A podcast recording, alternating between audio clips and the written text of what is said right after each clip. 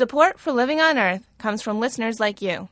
Please make a donation online at loe.org or call me at 617 629 3638. And thanks.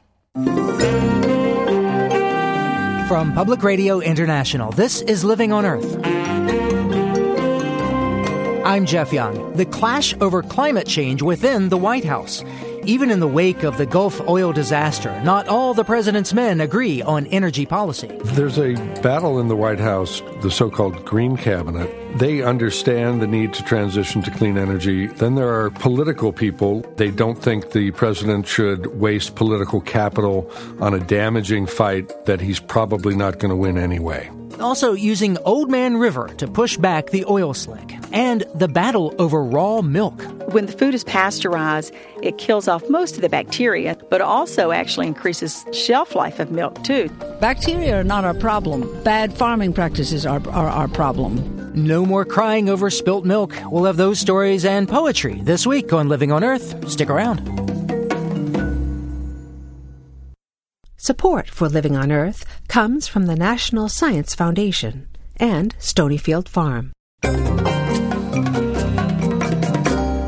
From the Jennifer and Ted Stanley studios in Somerville, Massachusetts, this is Living on Earth. I'm Jeff Young. For weeks now, President Obama has talked about the oil disaster in the Gulf as a glaring example of why we need cleaner energy. But there are growing doubts about whether that talk will be followed by action. In his first speech from the Oval Office, the president described an ambitious move away from fossil fuels. The tragedy unfolding on our coast is the most painful and powerful reminder yet that the time to embrace a clean energy future is now. Now is the moment for this generation to embark on a national mission to unleash America's innovation and seize control of our own destiny. However, the president's speech got a tepid response. And on Capitol Hill, Democrats are openly sparring over energy legislation the Senate will consider this summer.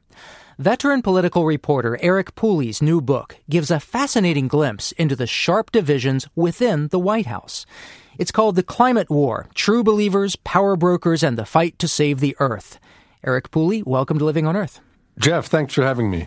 Well, first off, the president talked a lot about the need to get away from fossil fuels, which I think is kind of a remarkable thing for a president to do from the Oval Office.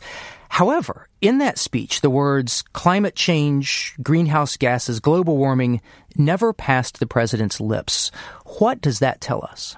Well, I, I, agree, and I think you would need a decoder ring to know exactly what President Obama wanted the Congress to do on clean energy, and, and that's a shame. I mean, it was a bit of a surprise because for 18 months now, the fondest hope of the environmental community has been for the president to deliver an Oval Office address in prime time in which he made the case for accelerating the transition to clean energy. And when the moment comes, Obama does not wholly deliver. Why do you think the president did not seize that opportunity to talk about what he earlier had said was a, was a high profile item for him addressing climate change? There's a battle in the White House for the message here. There are the so called Green Cabinet, led by Carol Browner, the climate and energy advisor, uh, Steven Chu, the energy secretary.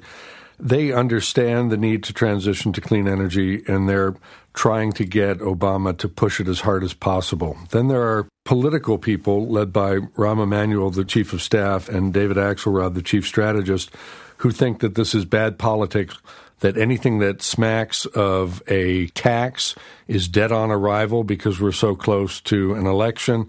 Uh, they don't think the president should waste political capital on a damaging fight that he's probably not going to win anyway.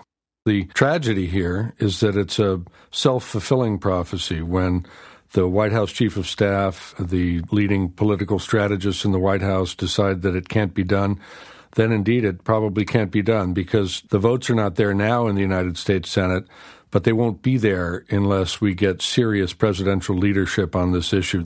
And I guess the, the major question now is whether there's going to be a push to have Congress include some meaningful cap on carbon emissions or whether they're just going to go ahead with what's called an energy only bill and address other energy issues, uh, but not put the, the cap on carbon.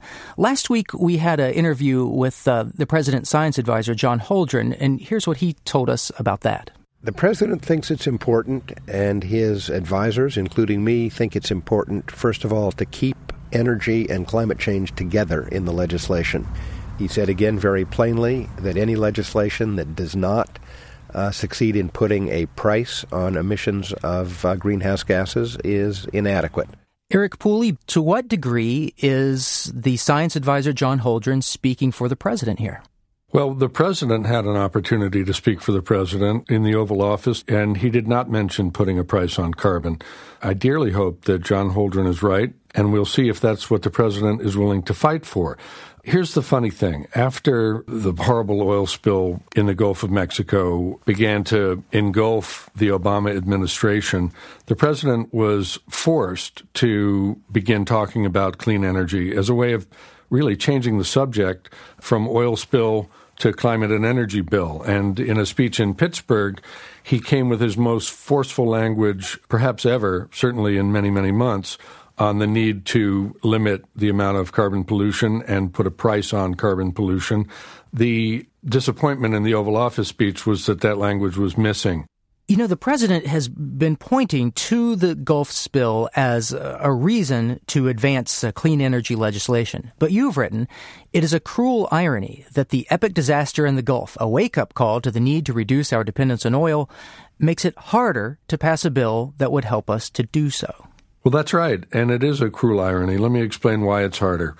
What Obama wants to push, and what the bill in the Senate also tries to do, is to create a grand bargain which, in exchange for a cap on carbon emissions, gives senators things that they want, from expanded nuclear power to expanded offshore drilling. Of course, the oil spill puts that off the table. So there are a number of oil state senators who are unlikely to embrace a serious energy bill because it now will not contain expanded offshore drilling, because that seems certainly off the table, at least for the near term. You've covered the White House under different presidents for long enough to have a pretty good feel for the issues and the moments that will define a, a presidency.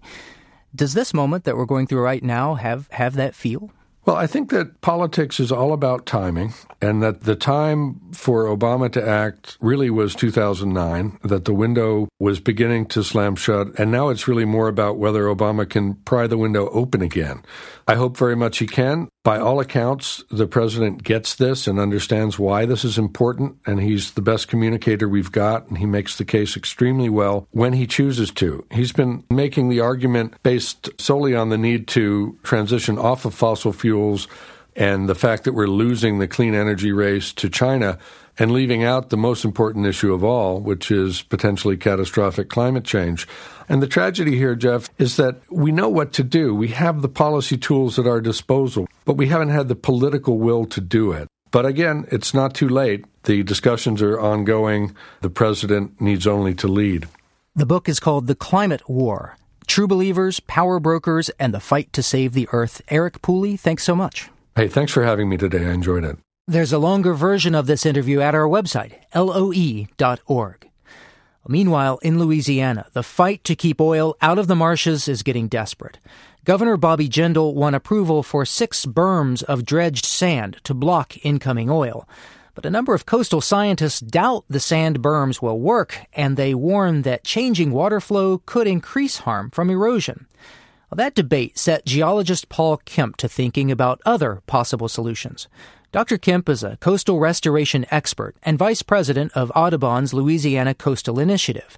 He wants to enlist the mighty Mississippi in the fight against the oil. It did occur to me that perhaps a better tool is out there that, that is more at hand, more of a natural uh, solution. And that's when I came up with the idea of just trying to put as much of the river out there as we could. I noticed that we had a situation in which uh, there was a freshwater head on the marshes, and this was actually limiting the intrusion of the oil into the interior of these systems. And so it occurred to me that the most important thing we needed to do was at least try and sustain the uh, the flow of the river out there while we've got this oil continuing to spew into the uh, into the Gulf. And we can do that because we have a sort of spigot on the Mississippi called the, the Old River Control upriver from you that uh, splits the river and, and sends a lot of it uh, one way instead of the other way. What's your idea there? What do you want to see done with that? Well, right now it's it's on autopilot. That is, every day out of the year, it's maintained at a what we call a 70-30 split. That is, 70% of the water goes down the main stem past New Orleans, and then 30% goes to a mouth 150 miles to the west of the uh, the Bird's Foot. What I'm talking about is trying to shift more of that flow back over to the main stem, so it would be more like 80-20. And of course, that then becomes the source for water going through diversion structures and out the passes at the mouth of the river. And that's what's keeping the oil out of those bays, out of those marshes. So your idea essentially is just uh, a bigger pulse of water going down the Mississippi to push back against the incoming oil. Yeah, that that was the start of it, and then it occurred to me we have a lot of water stored behind dams and in the tributaries that could be sent our way to try and sustain a higher discharge while we've got this oil threatening the coast. I guess it's uh, flow of river versus uh, flow of oil. If, if well, can... and, and, and the oil comes in with the tides, and so you need a, a force that will oppose the uh, the incoming tide, and that's uh, provided by the river. There's really no other comparable force out there.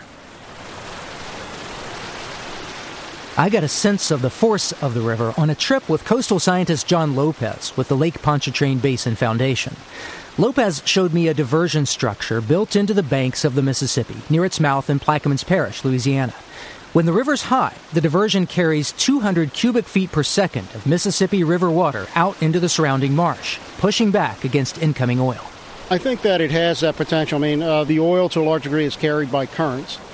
If you have an incoming flow that is reversed by having this freshwater flow into it, yeah, that could definitely stop it. Fisherman Rodney Eckelard of Pointe a la Hache thinks that flow of river water is what's keeping him in business, while other fishing grounds have been closed down because of the oil. Yeah, yeah, thanks for the river. Thanks for the river. You know, with the, with the flow of the river, our side, you know, we can we able to fish. You know, but God knows how long that can last. Because when the river crests, it's coming back. Audubon's Paul Kemp thinks keeping the river flowing high can keep more fishermen in business and keep oil out of the marshes. All I'm asking for is a national plan to deal with this national emergency, and that means putting all the uh, water control assets in the Mississippi uh, Valley to use to prevent further damage to our coastal wetlands. How much time do you think it would buy for the coast? How much could it do to keep the oil at bay? Well, you know, one of the things we don't know is how long we're going to be continuing to uh, endure this nightmare. We don't know how long before there's some kind of uh, resolution or stopping of, of the flow. So everything we do is trying to buy time, basically. Uh, and with the hope that at some point the uh, flow will be staunched. If we can just avoid a major oiling of the marsh, then we will have done uh, a lot of good, I think. Dr. Paul Kemp is a coastal scientist for the National Audubon Society. Thank you very much. Thank you. It was a pleasure.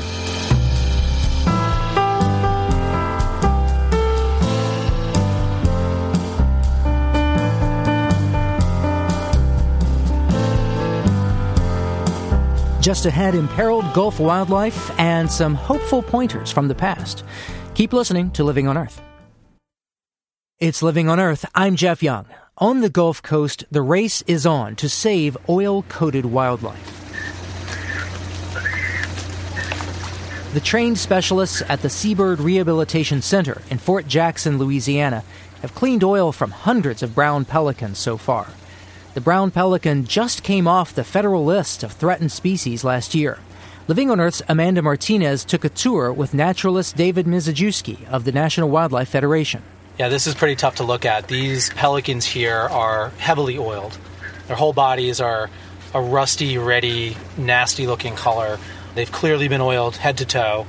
And the pelican's natural reaction when it gets oil on its feathers, and this goes for most birds, is that they try to clean it off. It's imperative that they keep their feathers in good condition because if they are not, they can't fly. They lose their ability to regulate their temperature. Those feathers provide you know insulation. They provide buoyancy on the water for an animal like a pelican that can you know swim on the surface of the water. So if their feathers are not in good condition, they basically can't survive. And so what they try to do is clean that off with their beaks. And in that process, not only does the oil not come off because it's so viscous, but they end up ingesting a lot of that oil. And when they do that, they get poisoned. So these birds are polluted on the outside, but they're also polluted on the inside. Reports from out on the water are equally discouraging. Government scientists found the carcass of an endangered sperm whale floating about 80 miles south of the Deepwater Horizon spill site. Further tests will determine what killed the whale. And the Wildlife Federation's Mizejewski says people are also finding threatened and endangered sea turtles in the oil. The turtles are coming from all over out there in the Gulf. There have been close to 400 at this point that have been brought in, and a lot of them are Kemp's Ridley sea turtles, and they're they're yearlings. You know, they're not terribly big, and the reports that I've been hearing are that normally sea turtles are pretty wary, and when you try to get near them, they bolt, they dive under the water, and these young sea turtles are just lethargic, and they're sitting in these surface level plumes of dispersed oil, and you can just go right up and scoop them right up out of the water. The Kemp's Ridley sea turtle is of special concern. It's critically endangered and nests only on a few beaches in the Gulf. Scientists like Pat Burchfield fear the timing of the spill, coming just as nestlings emerge, could spell trouble. Burchfield directs the Gladys Porter Zoo in Brownsville, Texas, and leads the U.S. arm of the binational Kemp's Ridley Sea Turtle Recovery Program. He studied the turtle for 38 years. It's the smallest of the sea turtles. If an adult takes their arms and makes a circle. That's about the size of a Kemp's Ridley turtle. And uh, it has a very hawk like or parrot like face. Their appendages are adapted into flippers. So they're very awkward on land, uh, have a difficult time traversing the sandy beach. They have no reverse gear. They can't turn around and go backwards. If they get up against a piece of driftwood, that's where it ends. So, what's your concern now with uh, with the oil that's uh, out there in the Gulf now? How do you think that might affect the, the turtles? The hatchling turtles, after anywhere from a 42 to 62 day incubation time, make their way to the surface of the sand. And once they're ready to go, it's like someone fires a starter gun. All the babies go into this frenzied behavior and crawl across the sand and out into the waiting surf. They have no real lung capacity when they first start out. But after they get roughly two miles offshore, they can stay down for about three minutes and they're swimming due east into the Gulf of Mexico. And we suppose that these things are caught up in the Gulf current and they spend the next two or perhaps three years floating among sargassum and feeding on the small organisms that live in the sargassum weed. And that also is going to pick up oil and if you look on a map and watch where the Gulf Loop current goes, it's going to go up near shore waters, Texas, Louisiana, toward the mouth of the Mississippi, and that's going to take those babies into harm's way. So the, these little turtles are basically traveling the same highway, if you will, that that the oil is traveling in the in the Gulf. Exactly.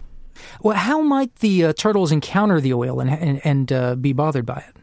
Well, they have to come to the surface to breathe. They're reptiles and they're air breathers, so they come up in the midst of it. And the fact that they're already getting oiled turtles tells tells us that they're clearly not able to uh, avoid it. They they don't know to avoid it. They're in it. What do you make of the uh, reports of stranded Kemp's Ridley turtles that we know of uh, showing up dead on the northern Gulf Coast so far? Are those numbers that cause you concern? The numbers of turtles Kemp's Ridleys this year are about three times normal for this time of year. And uh, the first turtles that uh, came in apparently did not have visible oil on them, but at the same time, the percentage of stranding is way up, and the government's waiting on results from various laboratories to try and confirm what perhaps uh, caused the mortality in these turtles. And I guess the uh, the Kemp's Ridley was uh, slowly making some progress toward recovery, wasn't it? We were increasing numbers in the past years, anywhere from 12 to 15 percent a year. And last year in Mexico, we had over 21,000 nests and released over a million hatchlings. And we're anticipating those same numbers this year, or perhaps an increase. Did it seem like there was some light at the end of the tunnel for Kemp's Ridley? Yeah, it looked like we were on our way toward recovery. And now? Your guess is as good as ours. We're just trying to uh, hope for the best, but uh, with the waters in the Gulf of Mexico being a little bit on the warm side, that's an invitation for tropical storms and hurricanes. And if we get a hurricane in the Gulf, all bets are off as to where the oil goes. Kemp's Ridley is kind of a unique situation because every life phase of this species is in some level of jeopardy. We're trying to make some contingency plans, but that's that's where we are. And it's just kind of sad when you think that they have managed to withstand everything up to now that nature and now man has thrown at them, but maybe this might be the final chime on the bell. I don't know, but we're going to try and do everything we can, I can promise you that. Dr. Pat Burchfield is a scientist at the Gladys Porter Zoo in Brownsville, Texas. Thank you very much. No, thank you. Well, it's not the first time the Kemp's Ridley and other sensitive wildlife in the Gulf have faced a big oil spill. In fact, the biggest accidental oil spill of all time nearly smothered the Kemp's Ridley's main nesting beach. That spill from a Mexican oil rig called the Ixtoc 1 started 31 years ago this month. The gusher flowed for 10 months, pumping some 140 million gallons of oil into the southern Gulf. Wes Tunnell, Associate Director of the Harte Research Institute for Gulf of Mexico Studies at Texas A&M, was one of the few scientists to closely study the ecological impact of the Ixtoc spill.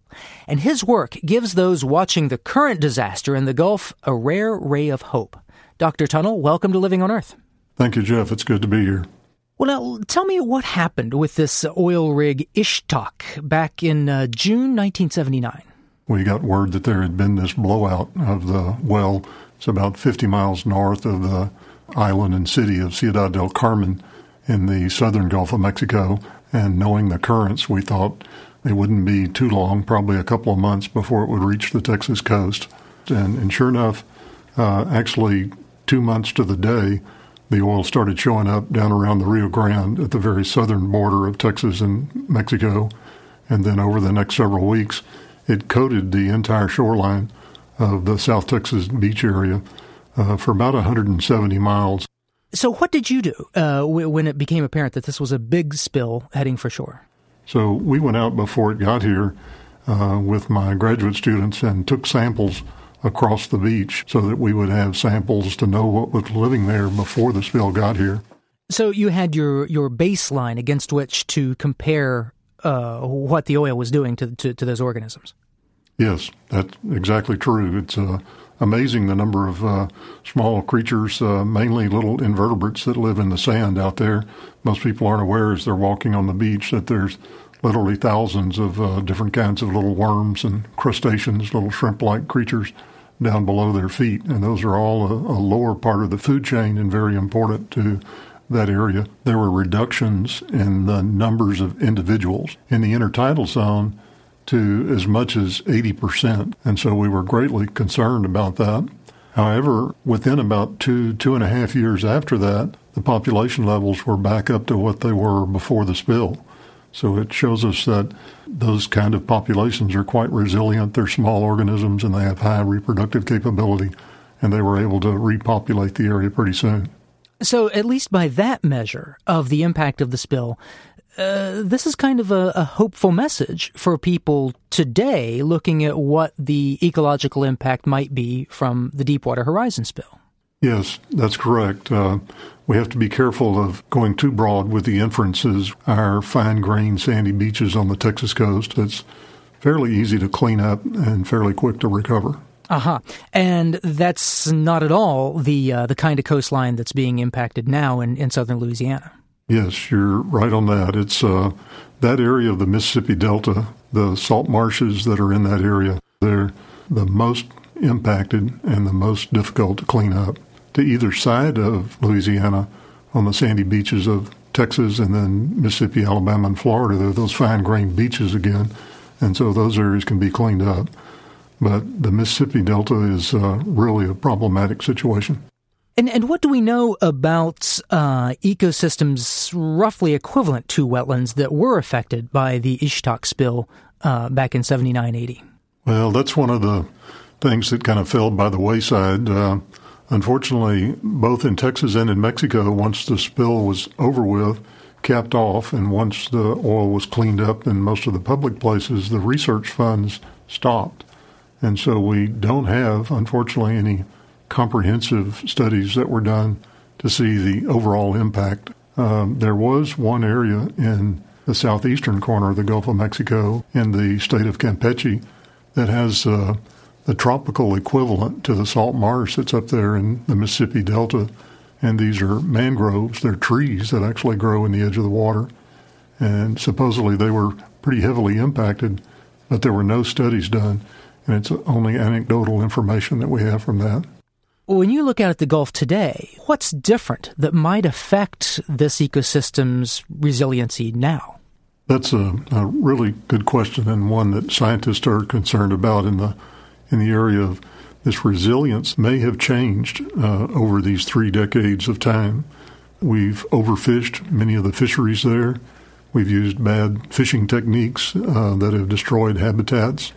We've actually destroyed habitats of marshes and oyster reefs and things along the shoreline. Our dead zone that everybody's aware of has expanded. So we've caused a lot of different kinds of detriments uh, or insults to the Gulf of Mexico and it may not be as resilient now than it was back 30 years ago.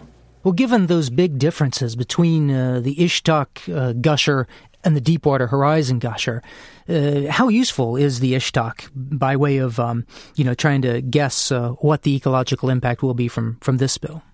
Well, I think it should give the people of the Northern Gulf some hope that there is the ability for recovery. I know they're very down and decimated now because of what's going on. I've heard some want to just sell their houses and leave. Um, I think there should be some hope that there is the possibility of recovery. It'll take uh, years in some areas along the beaches and maybe longer in those marshes, uh, but there is uh, a modicum uh, of hope that they can be concerned for. Dr. Wes Tunnell, Associate Director of the Harte Research Institute for Gulf of Mexico Studies. Thank you very much, sir. Thank you, Jeff. Enjoyed being with you.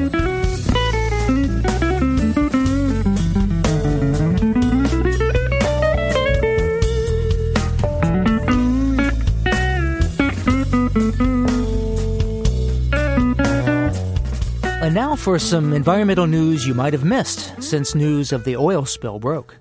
Norway made a bold move against climate change. It's offering Indonesia a billion dollars to not destroy its rainforests. In exchange, Indonesia will stop clearing forests for two years. The idea is to lower the huge CO2 emissions that come from cutting trees. The results could be substantial, by some estimates, Indonesia's rapid deforestation makes it the world's third largest emitter. Living on Earth's Mitra Taj reports. This Norway Indonesia forest deal is a big deal. A billion dollars is a lot of conservation money for a developing country. And the amount of carbon dioxide it could keep from escaping into the atmosphere could be just as impressive. Salman Al Farisi, a diplomat at Indonesia's embassy in Washington, D.C., says 80% of Indonesia's emissions come from deforestation.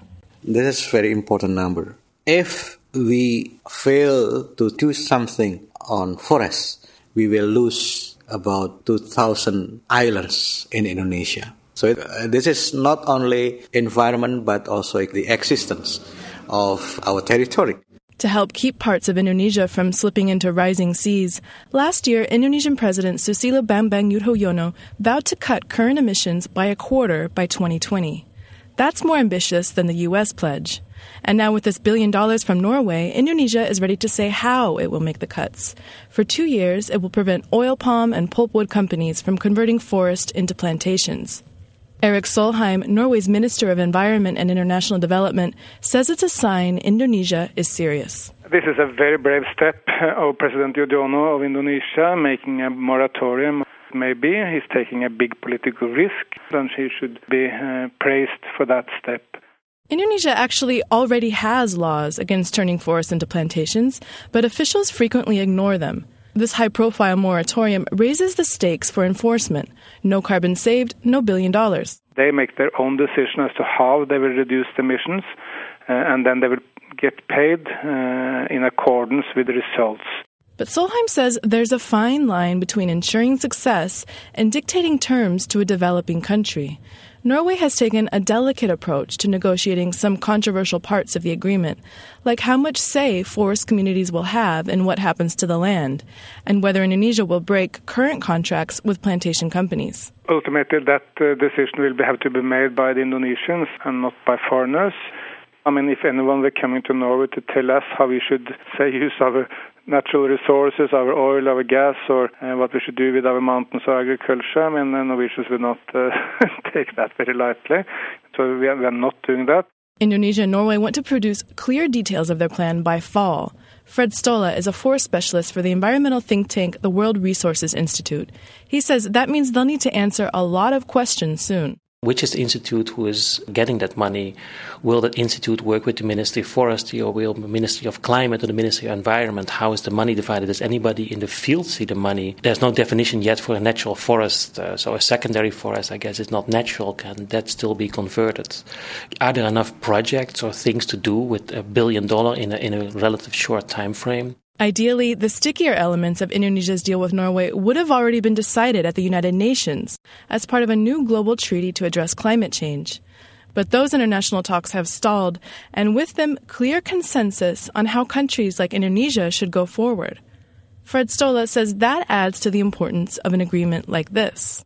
You know, we have all those ideas we have to stop tropical deforestation. But no one wanted to pay for it. We said, please, Indonesia, stop tropical deforestation. But by the way, uh, we don't buy sustainable wood from you. And you have to think a developing country wants to develop. It's a developing country. So Norway decided to go bilateral. They said, well, let's not wait because every year we wait, like a million hectares is cut in Indonesia. So let's start with that. Diplomat Al Farisi says Indonesia hopes the United States is watching the agreement with Norway and will consider something similar. President Obama has been expected to talk about forestry when he meets with President Yudhoyono, but he's canceled previous plans to visit Indonesia three times, most recently because of the oil spill in the Gulf. Al Farisi. We can understand because the domestic issue President Obama is now facing is also issue shared by Indonesia. It's about the environment. So uh, we can understand that, and uh, we still hope that uh, we can find someday, sometime to welcome President Obama visit to Indonesia. For Living on Earth, I'm Mitra Taj in Washington.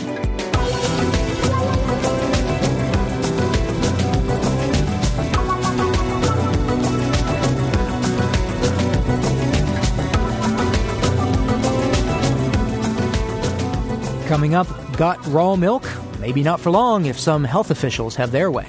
That's just ahead on Living on Earth. Support for the Environmental Health Desk at Living on Earth comes from the Cedar Tree Foundation. Support also comes from the Richard and Rhoda Goldman Fund for coverage of population and the environment, and from Gilman Ordway for coverage of conservation and environmental change. This is Living on Earth on PRI, Public Radio International. It's Living on Earth. I'm Jeff Young. Some milk fans say they're getting a raw deal. Raw or unpasteurized milk is the subject of intense debate in state legislatures across the country. Public health officials say it's a threat, but raw milk proponents say the health and taste benefits outweigh the risks. Living on Earth's Jessica Elise Smith has our story. On a sunny Monday morning on the Boston Common, Suzanne the cow munches on grass and clover. In the heart of the city, this is an uncommon scene. But Suzanne's brown coat, blue collar, and large cowbell draw attention during the 9 a.m. rush. Kids run up to pet her, and the cow's owner, Edgar Plus, offers passersby a drink. Our cows have a high percentage of butterfat, which makes it a richer, creamier milk. Everybody drinks it says, oh, that tastes really different. One of those tasters is Dennis Walsh, who spots the cow and comes over to grab a Dixie cup filled with raw milk. It tastes creamy. It tastes tastes like milk, really, you know, what I remember it used to taste like. I would drink more milk if I had that. Taste is a selling point for raw milk advocates. Farmer Plus says there are reasons people want to drink the fresh, unpasteurized milk. It all seems very straightforward to me. Of course, you drink the milk comes out of the cow is going to be better than having it processed, refined. It comes out of the cow, it's chilled, and that's it. The farmer and his cow are here with protesters who have come to speak their mind on raw milk. Abby Rockefeller says the group is opposing the cease and desist letters served by the state of Massachusetts to truckers delivering raw milk to consumers. I'm here because I drink raw milk and want to go on drinking raw milk and wish to have it available to me. The Massachusetts Department of Agricultural Resources is now deciding how to proceed with raw milk regulations. Rockefeller and other activists want to be able to buy raw milk that they say provides health benefits, like a boosted immunity and lower rates of asthma. But many organizations, including the Centers for Disease Control and the Food and Drug Administration, agree with most of the dairy industry that pasteurized milk is much safer. Pasteurization allows you to have all the benefits of raw milk, but without the risk. Isabel Maples is a spokesperson for the National Dairy Council. She says that when milk is heated to 161 degrees Fahrenheit for 15 seconds during pasteurization, it kills harmful bacteria such as Salmonella, E. coli, Listeria, and Campylobacter. Because milk is so rich in nutrients and because it's liquid, the bacterial spread easily from one area to the next, and because milk has a pretty neutral pH, bacteria can live and grow and thrive in milk when the food is pasteurized, it kills off most of the bacteria, but also actually increases shelf life of milk too. Bacteria are not our problem. Bad farming practices are, are our problem. So you need to have farms that are run well. So you should have inspection certification, not pasteurization. Abby Rockefeller says factory farms are a source of E. coli 0157, one of the bacterial strains that worry many people. These large farms may have as many as 5,000 cows, and overcrowding and the overuse of antibiotics are common. It takes just one cow to contaminate milk, so pasteurization is important for large dairies.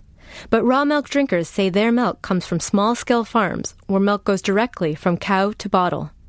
Still, many people fear drinking unpasteurized milk. David Gumpert is the author of The Raw Milk Revolution Behind America's Emerging Battle Over Food Rights. He says the fear is overblown. Dairy in general rates very low in the foodborne illness scheme of things. Something like leafy greens are considered more dangerous by the public health community. Gumpert believes large dairy farmers feel threatened by the raw milk dairies. Raw milk farmers can earn between five to ten dollars per gallon. That's compared to one to one and a half dollars per gallon farmers get for pasteurized milk, which doesn't cover their costs. This price differential means a lot to dairy farmers who are struggling to stay in business. Over the course of 1970 to 2005, we saw 88% of the dairy farms in the U.S. disappear. And the reason they disappeared is they could not get a good price for their milk selling for, for pasteurization. I'm not suggesting that all dairies should be selling unpasteurized milk, but as an economic option for farmers, raw milk does offer some real economic opportunity. Even though raw milk accounts for only 3% of the $140 billion dairy industry, Gumpert says that adds up, and demand is growing. If you add a percentage to that, each percent is worth something on the order of $1.4 billion. Well, now you're starting to talk about some significant money. Unpasteurized milk is legal in 29 states, though most don't allow retail sales in stores. Transporting the fluid across state lines is illegal. Last year, Vermont passed a bill allowing the sale of raw milk and created separate rules for raw and pasteurized milk production and sales. And in Wisconsin, America's dairyland state, the governor vetoed a pro raw milk bill citing public safety concerns. He said a bacterial outbreak could taint milk's image and cripple the state's mammoth dairy industry. But raw milk activists say they favor regulating raw milk and that the issue comes down to freedom of choice. The National Dairy Council's Isabel Maples doesn't buy it. I have three teenagers. When they get in the car with me and they don't have their seatbelt on, I know that there's huge risk there. So I'm going to be firm in making sure they buckle up. And I look at raw milk in the same light. Raw milk proponent and author David Gumpert doesn't deny that there are risks involved with consuming unpasteurized milk, but to him, it's not more risky than anything else you know, people can get sick from raw milk, they can get sick from pasteurized milk, and they can get sick from any food. We take a lot of risks in all aspects of our life, and the question is, uh, how much risk are we willing to take to get the food we want? More states are expected to decide whether to allow raw milk sales in the coming year. Culinary choice or risky gamble? The heated debate over heating milk brings new meaning to Got Milk? For Living on Earth, I'm Jessica Elise Smith.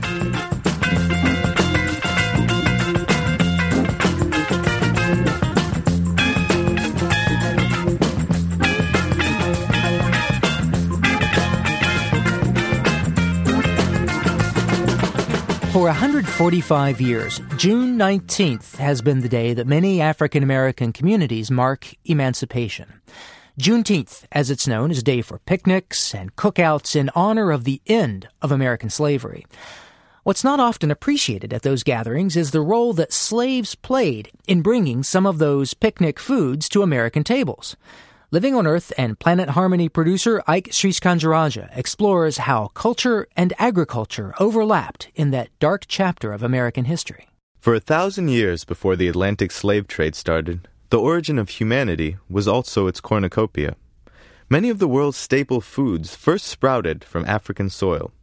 They're on your picnic table, from the sesame seeds on your bun to the Worcestershire sauce on your hamburger to your slice of watermelon. And if you reach into the cooler,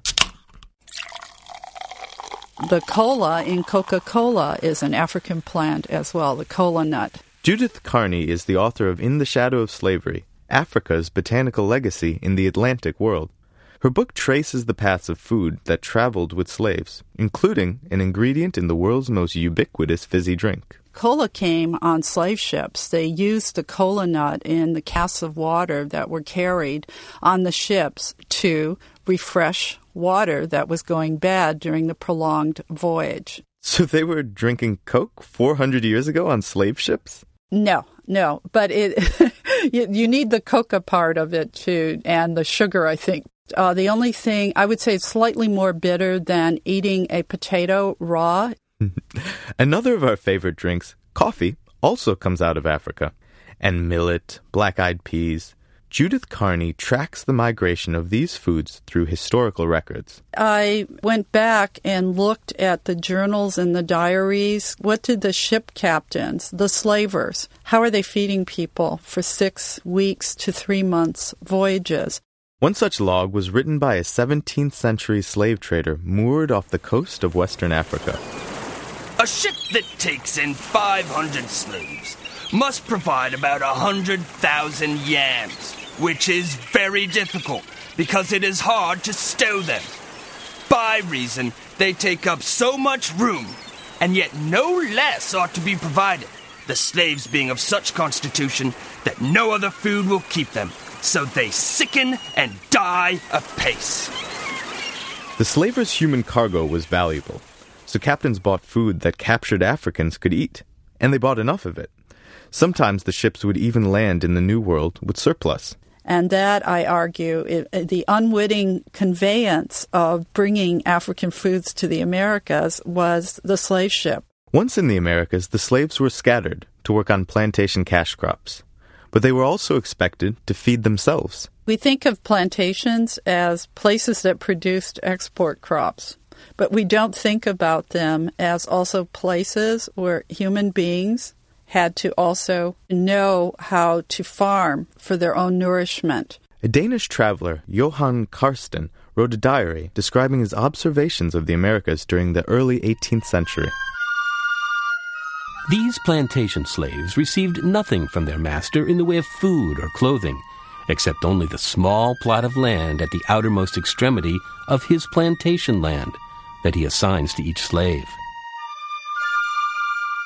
The staples from Western Africa flourished in the South, and from those meager plots came a rich food tradition. It was good enough for slaves, it was even good enough for a founding father. Culinary historian Michael Twitty says that Thomas Jefferson actually bought food from his slaves. Oh, yeah. Oh, yeah.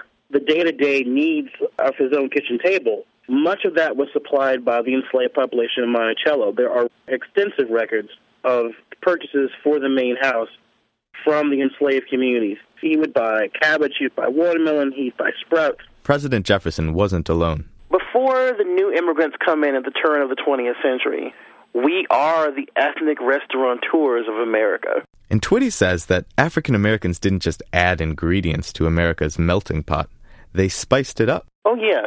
Red pepper was the most important, ubiquitous spice. So important that in 1780, close to 100 slaves, newly imported from West Africa, protested until plantation owner Josiah Collins supplied the spice. Within a year of their arrival, he has to order a thousand pepper pods to season their food because they will not eat bland food. They expressed to him that we want the pepper pods.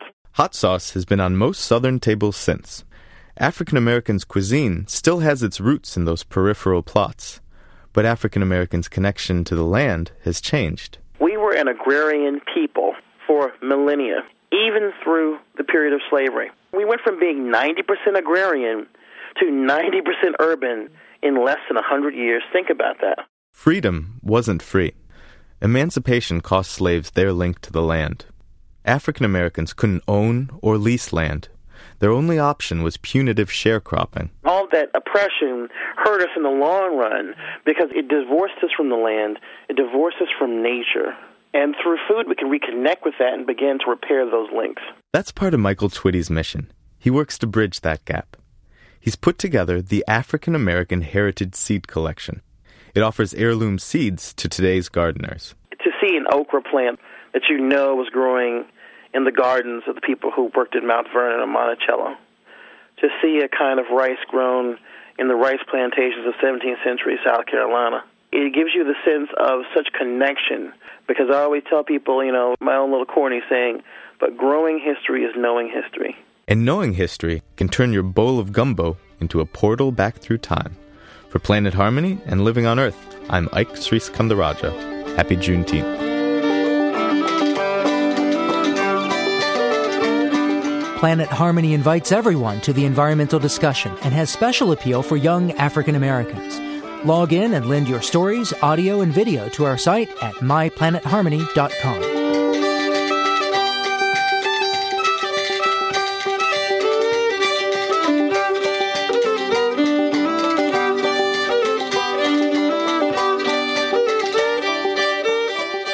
We've occasionally been bringing you poetry inspired by the natural world. We have more today. My name's Ross Gay, and I think I probably started writing poems when I was a, in college. I was a, a football player, and I hadn't done much reading before I got to college, though I did read comic books and stuff like that. But I I got to college and somehow was turned on to poetry in, in an American literature class, and poets like Amiri Baraka, especially, actually made me have a response that was so strong. They sort of articulated things that I had not yet known how to articulate, but that I had felt very strongly.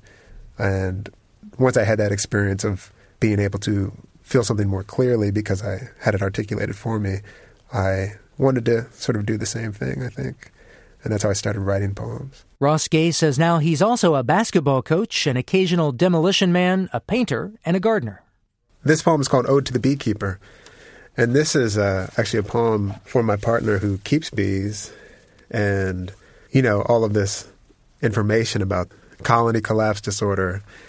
You know, this has been very much sort of on a lot of people's minds. It was very much on her mind, which got her to begin keeping bees.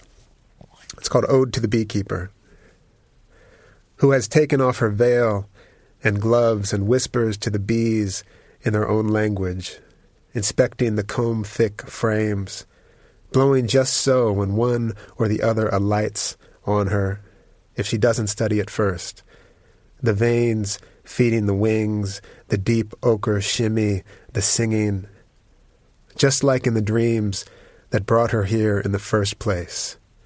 Dream of the queen, dream of the brood chamber, dream of the desiccated world and sifting with her hands the ash, and her hands ashen when she awoke. Dream of honey in her child's wound. Dream of bees hived in the heart and each wet chamber gone gold. Which is why, first, she put on the veil, and which is why, too, she took it off. As well as writing poetry, Ross Gay teaches creative writing at Indiana University at Bloomington.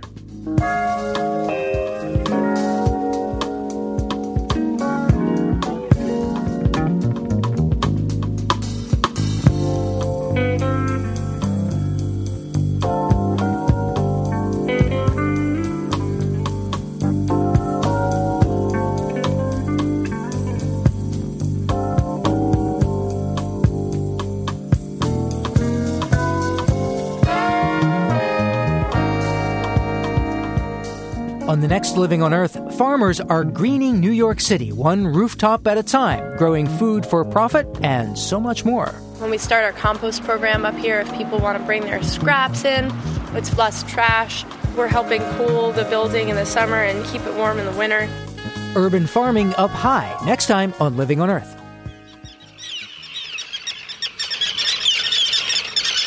We leave you this week with a phrase of terns.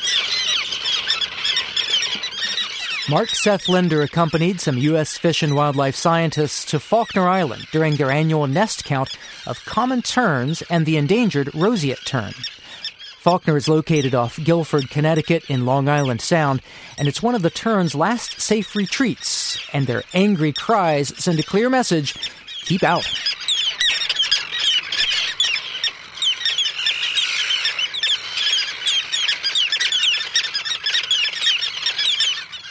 To see some of Mark's photos of the Faulkner Island terns, go to our website, loe.org.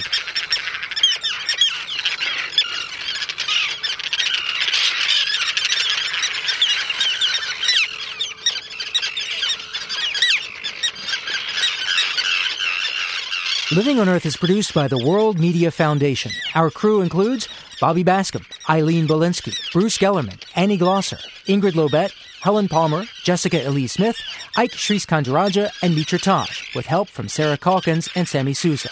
Our interns are Amanda Martinez and Megan Miner.